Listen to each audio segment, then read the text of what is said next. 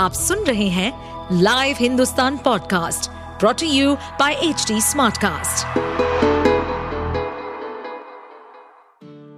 Doctor साहब हम जब बच्चे थे तो चॉइसेस इतनी थी नहीं। अब तो मुझे लगता है मार्केट जो है तरह तरह के टूथपेस्ट और तरह तरह के ब्रांड से पटा पड़ा है। तो आप क्या सजेस्ट करेंगे? किस तरह का टूथपेस्ट जो है लोगों को इस्तेमाल करना चाहिए? मेरे हिसाब से पेस्ट की ज़रूरत नहीं होती। ओके दिस बिग स्टेटमेंट अगर आप अपने मुँह के अंदर एक इफ़ेक्टिव ब्रशिंग करते हैं हम्म। आप एक गिलास में पानी लीजिए उसमें दो बूंद सेवलॉन के डाल लीजिए just to make it sterilize और ब्रश को उस पर डिप करके जैसे मैंने ब्रशिंग बताई। पर्पज ये होता है कि जो डिपॉजिट है वो नहीं होना चाहिए। पेस्ट का कोई रोल नहीं होता। पेस्ट से क्या होता है? You are addicted to that paste उससे फ्रॉथिंग बन जाती है और आप उसे फुला करते जो मेरा अपना पर्सन मेडिकेटेड पेस्ट ठीक है, कि अगर आपको सेंसिटिविटी हो रही है, उसके अंदर स्टंसियम क्लोराइड कुछ मेडिसिन होती है, वो आप कर लेते हैं। लेकिन अगर आप इफ़ेक्टिव ब्रशिंग करते हैं गम मसाज करते हैं, अगर दातून भी कर लेते हैं साथ में, जो आपकी चुइंग की आदत होगी तो आपकी मसल्स भी सही डेवलप होती मैं अपने घर में वही फॉलो करता सेहत है तो ज़िंदगी है। लव यू कहना है तो अपने आप से कहिए। सेहत और अच्छी ज़िंदगी के बारे में लव यू ज़िंदगी पॉडकास्ट में हम हर हफ़्ते बात करेंगे सेहत से जुड़े अलग अलग विषयों पर। मैं जयंती रंगनाथन हिंदुस्तान की एग्जीक्यूटिव एडिटर बातें करूँगी हेल्थ से जुड़े एक्सपर्ट से और हम मिलकर बनाएँगे आपकी ज़िंदगी को थोड़ा सा हसीन और थोड़ा और आसान। लव यू ज़िंदगी। हेलो दोस्तों लव यू ज़िंदगी के इस नए एपिसोड में आप सबका बहुत बहुत स्वागत है। हम पिछले एपिसोड में बात कर रहे थे जनरल डेंटल केयर की। आप सबको पता है कि मुँह हमारे शरीर का कितना बड़ा हिस्सा है। खाने पीने के लिए, हंसने के लिए, इन सब के लिए ज़रूरी है कि हमारा जो मुँह है, हमारे दांत है, मसूड़े हैं, वो सेहतमंद रहे। तो आज के एपिसोड में बात करने के लिए हमने बुलाया है डॉक्टर अनिल कुमार चांदना को जो institute of dental studies Bareilly के डायरेक्टर पीजी स्टडीज़ और प्रोफेसर हैं। डॉक्टर साहब एक बार फिर आपका बहुत बहुत स्वागत है। थैंक यू वेरी मच धन्यवाद डॉक्टर साहब पिछले एपिसोड में हमने जनरल डेंटल हेल्थ से जुड़ी कई बातें की। तो इस बार मैं चाहती हूँ ओरल हाइजीन पे फोकस करें। तो ओरल हाइजीन मुझे लगता है बच्चा पैदा होता है उसके बाद से शुरू हो जाता होगा बिल्कुल। बिल्कुल जी बिल्कुल। तो मुझे एक बात बताए बिल्कुल बच्चा पैदा हो गया तो कितने दिन बाद माँ को उसका मुँह साफ़ करना चाहिए और कैसे साफ़ करना चाहिए? देखिए जैसे हाँ जैसे बच्चा होता है तब तो दूध दांत आते नहीं है। हम्म। तो कुछ महीने के बाद दूध के दांत निकलने शुरू हो जाते हैं। तो हम तभी से ही कहते हैं कि उनको क्लीन करें। अब छोटे बच्चे का क्लीन करना बहुत मुश्किल काम होता है ब्रश से तो कर नहीं सकते। हम्म, हम्म। कई बार बहुत जो सॉफ्ट ब्रश आते हैं उससे कर सकते हैं या कपड़ा गीला करके एकदम स्टरलाइज कपड़ा लेके उससे धीरे धीरे दांत को क्लीन कर सकते हैं। तो ओरल हाइजीन तभी से स्टार्ट हो जाती है जैसे आपके मुँह में दांत आने शुरू जी जी सही कह रहे हैं। क्योंकि दांत आया और हाँ। आपने इग्नोर किया तो उसके अंदर सारी प्रॉब्लम इमीडिएटली शुरू हो जी जी छोटे छोटे बच्चों के दांत खराब होते देखे हैं मैंने। अच्छा डॉक्टर साहब एक और बात बताइए चार पाँच साल के जब बच्चे होते हैं तो उनके दूध के दांत टूटने शुरू होते हैं। और उसके बाद जो उनके दांत आते हैं तो इधर कुछ दिनों से मैंने देखा मेरे कई सारे जो दोस्त हैं परिचित हैं उन सबके बच्चों के दांत आड़े टेढ़े निकल रहे हैं किसी में कीड़े पड़े हैं कुछ एक दांत के नीचे दूसरा दांत निकल रहा है। इन सब की क्या वजह है? ये बड़ा अच्छा क्वेश्चन आपने पूछा क्योंकि जो मिल्क टीथ होते हैं उनका एक शेड्यूल होता है कि इतने पीरियड तक इतने पीरियड तक रहे और जो स्टार्ट है वो छह सात महीने से।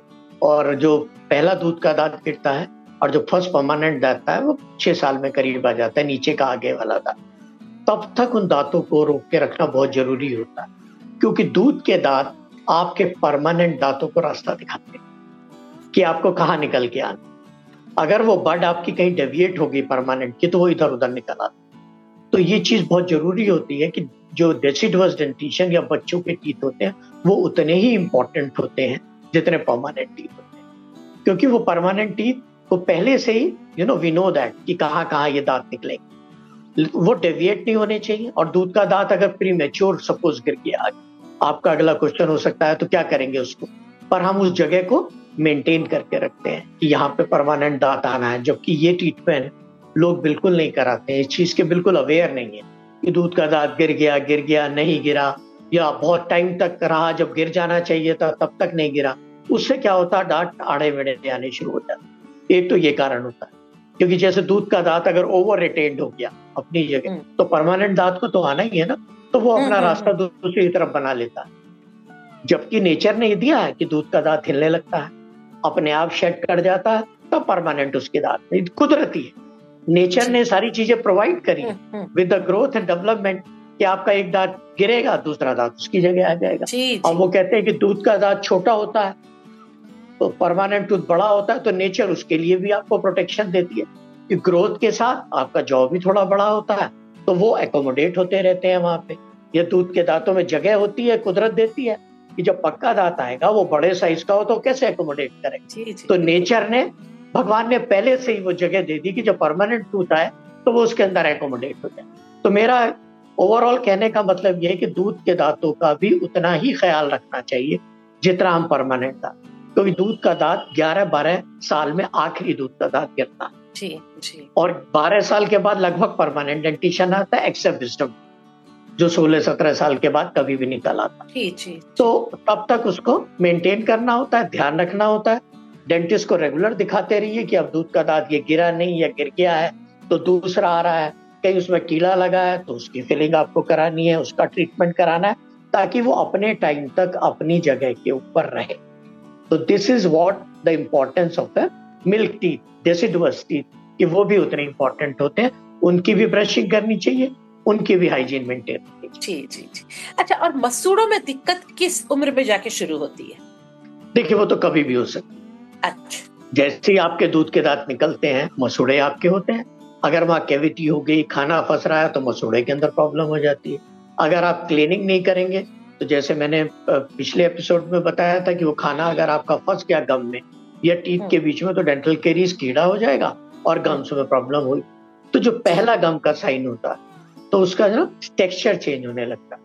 एकदम हमारे पिंक कलर के गम्स होते हैं। तो जैसे ही वहाँ इन्फेक्शन होएगा और जो टेक्सचर होता है तो ऑरेंज पील अपियरेंस होती है उसकी। तो वो अपियरेंस आपकी चेंज होने लगती है। क्योंकि वहाँ पे बैक्टीरिया इकट्ठे हो जाते हैं और वहाँ पे एसिड फॉर्मेशन होने लगता है और आपके गम में इन्फ्लेमेशन शुरू हो जाता है। तो ये जैसे ही आपके गम टीथ के चारों तरफ़ होते हैं, उनकी मसाज नहीं होती, अगर उसको क्लीन नहीं किया जाता, वहाँ गंदगी अगर जमा हो जाती है तो गम प्रॉब्लम तब भी हो सकती है। ऐसा कोई नहीं होता, उसके लिए टाइम है। कि एज फैक्टर की तभी गम डिज़ीज़ होगी, उससे पहले नहीं। जी जी। अच्छा डॉक्टर साहब मुझे बताइए जैसी मतलब प्रेगनेंसी में ये अक्सर देखा जाता है कि जो भी प्रेग्नेंट औरत है उसे मसूड़ों में बहुत प्रॉब्लम होने लगती है बिल्कुल।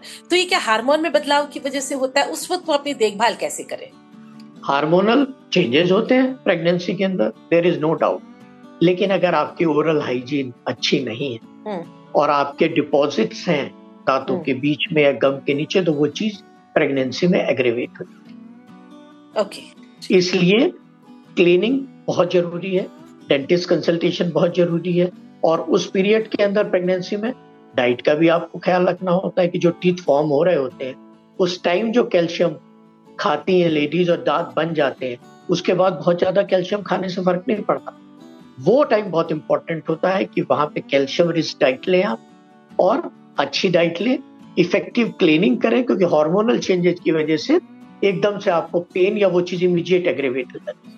जैसे मैंने बहुत लेडीज़ को देखा आती हैं एकदम नॉर्मल होता है सब सही चल रहा होता है जैसे प्रेगनेंसी होती है पता लगा वो विजडम टूथ में पेन होना शुरू जी जी क्योंकि वहाँ पे प्रॉब्लम ऑलरेडी थी हार्मोनल चेंज होने की वजह से वो एग्रेवेट होगी गम्स के अंदर ब्लीडिंग बढ़ जाती है।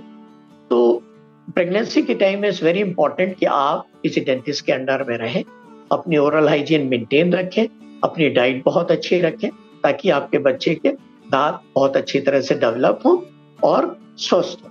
ठीक। अच्छा जब मैं ओरल हाइजीन की बात करती हूँ तो टूथपेस्ट का ज़िक्र करना लाजिम है। डॉक्टर साहब, हम जब बच्चे थे तो चॉइसेस इतनी थी नहीं। अब तो मुझे लगता है मार्केट जो है तरह तरह के टूथपेस्ट और तरह तरह के ब्रांड से पटा पड़ा है। तो क्या ये भी मतलब एक सोचने वाली बात है कि बचपन में अलग तरह का ब्रांड इस्तेमाल करना चाहिए यूथ को और बाकी उम्र दराजों को अलग तरह का तो आप क्या सजेस्ट करेंगे? किस तरह का टूथपेस्ट जो है लोगों को इस्तेमाल करना चाहिए? देखिए मैं इसमें एक आपको एक्सपीरियंस शेयर कर रहा हूँ। और ये जो मार्केटिंग वाले लोग हैं शायद उनको अच्छा नहीं लगे।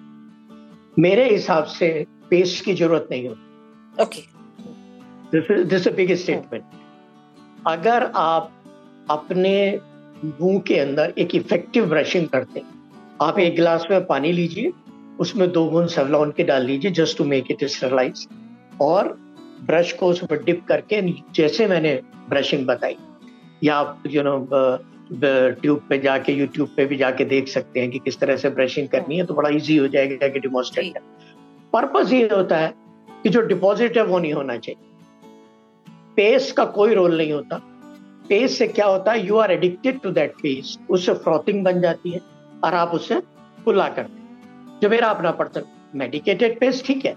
कि अगर आपको सेंसिटिविटी हो रही है, उसके अंदर स्टेंसियम क्लोराइड कुछ मेडिसिन होती है, वो आप कर लेते हैं। लेकिन अगर आप इफ़ेक्टिव ब्रशिंग करते हैं गम मसाज करते हैं, अगर दातून भी कर लेते हैं साथ में, जो आपकी चुइंग की आदत होगी तो आपकी मसल्स भी सही डेवलप होती है। मैं अपने घर में वही फॉलो करता अच्छा ओके पेस्ट ठीक है। आप थोड़ी सी फ्रेशनेस आ जाएगी थोड़ा सा क्या होता है सरफेस टेंशन कम हो जाता है। टेस्ट अच्छा होता है मुँह में बढ़िया स्वाद आ जाता है। मुँह का टेस्ट उसका सरफेस टेंशन कम होने की वजह से जो फ्रॉथ बन जाता है तो सरफेस टेंशन कम हो जाता है वो नीचे अंदर तक घुस जाता है। तो थोड़ी क्लीनिंग करने में हेल्प करता है। लेकिन पर्पज ये होता है कि जो आप खाते हैं जो आप डिपॉजिट होते हैं उसे क्लीन करना।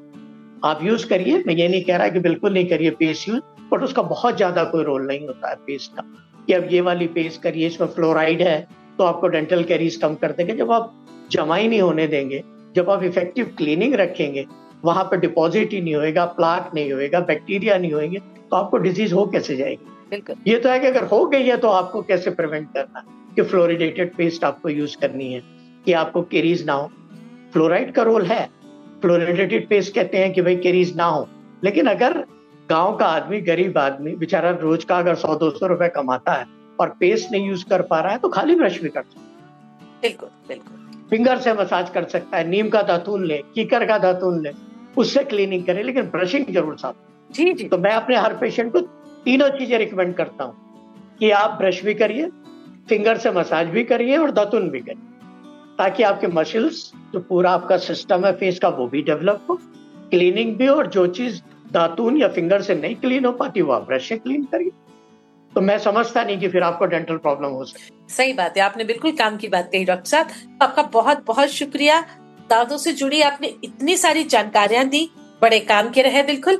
दांतों में दिक्कत ही नहीं होगी तो फिर अफकोर्स सेहतमंद तो रहेंगे ही आप बिल्कुल। ये एपिसोड हम यही खत्म करते हैं। आप सब अपनी सेहत का, अपनी दांतों का खूब खूब ख्याल रखें और कहते रहें लव यू ज़िंदगी। और हमसे इसी तरह अगले एपिसोड में भी जुड़े रहे। आइए अब सुनते हैं पतंजलि के आचार्य बालकृष्ण जी से जो हमसे करेंगे आयुर्वेद योग और बेसिक लाइफ लेसन से जुड़ी बातें। Over to you Deepti thank you Jayanti ji this segment is brought to you by Patanjali तो आचार्य जी मेरा आपसे आज का सवाल है ये कि अगर हमारा आहार इतना पौष्टिक है तो हमारे देश में संगीन बीमारियाँ जैसे डायबिटीज़ हार्ट अटैक वगैरह, ये सब बढ़ क्यों रही हैं?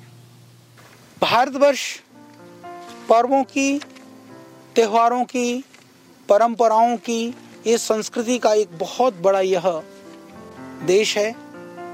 पूरी दुनिया हमसे संस्कृति सीखती है, हमसे परंपराएँ सीखती हैं, हमसे आहार की विविधताओं को सीखते हैं।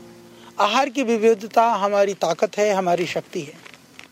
बाकी यूरोप और अमेरिका जैसे देशों में उनकी मजबूरी है कि बासी भोजन, रोग कारण हमारे यहाँ कहा गया कि रोग का कारण, जो रोग से कारणम जो बासी भोजन है, उसको माना गया है। तो हम ताज़ा भोजन करते थे, गर्म भोजन करते थे। उन पाश्चात्य लोगों के चक्कर में हमने बासी भोजन शुरू किया।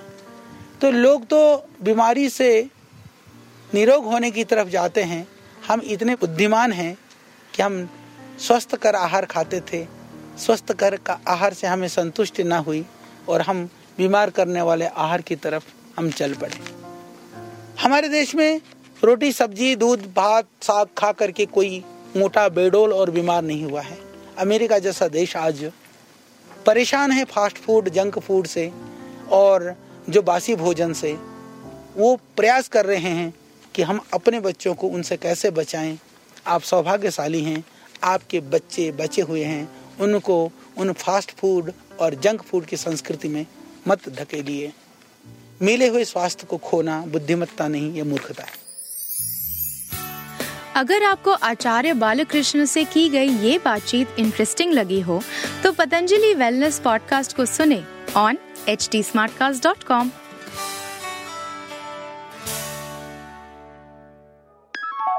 मैं जयंती रंगनाथन, अब आपसे विदा लेती हूँ। आप मुझे फीडबैक दे सकते हैं फेसबुक ट्विटर और इंस्टा के ज़रिए। हमारा हैंडल है at the rate H T अगर आप ऐसे पॉडकास्ट या मेरे पॉडकास्ट और सुनना चाहते हैं तो लॉग करें www.htsmartcast.com अगले हफ़्ते सेहत के नए टिप्स और जानकारियों के साथ फिर मुलाकात होगी। नमस्कार। इस पॉडकास्ट पर अपडेटेड रहने के लिए हमें फॉलो करें एट एच डी हम सारे मेजर सोशल मीडिया प्लेटफॉर्म्स पर मौजूद हैं और ऐसे पॉडकास्ट सुनने के लिए log on to W W W dot H D smart cast dot com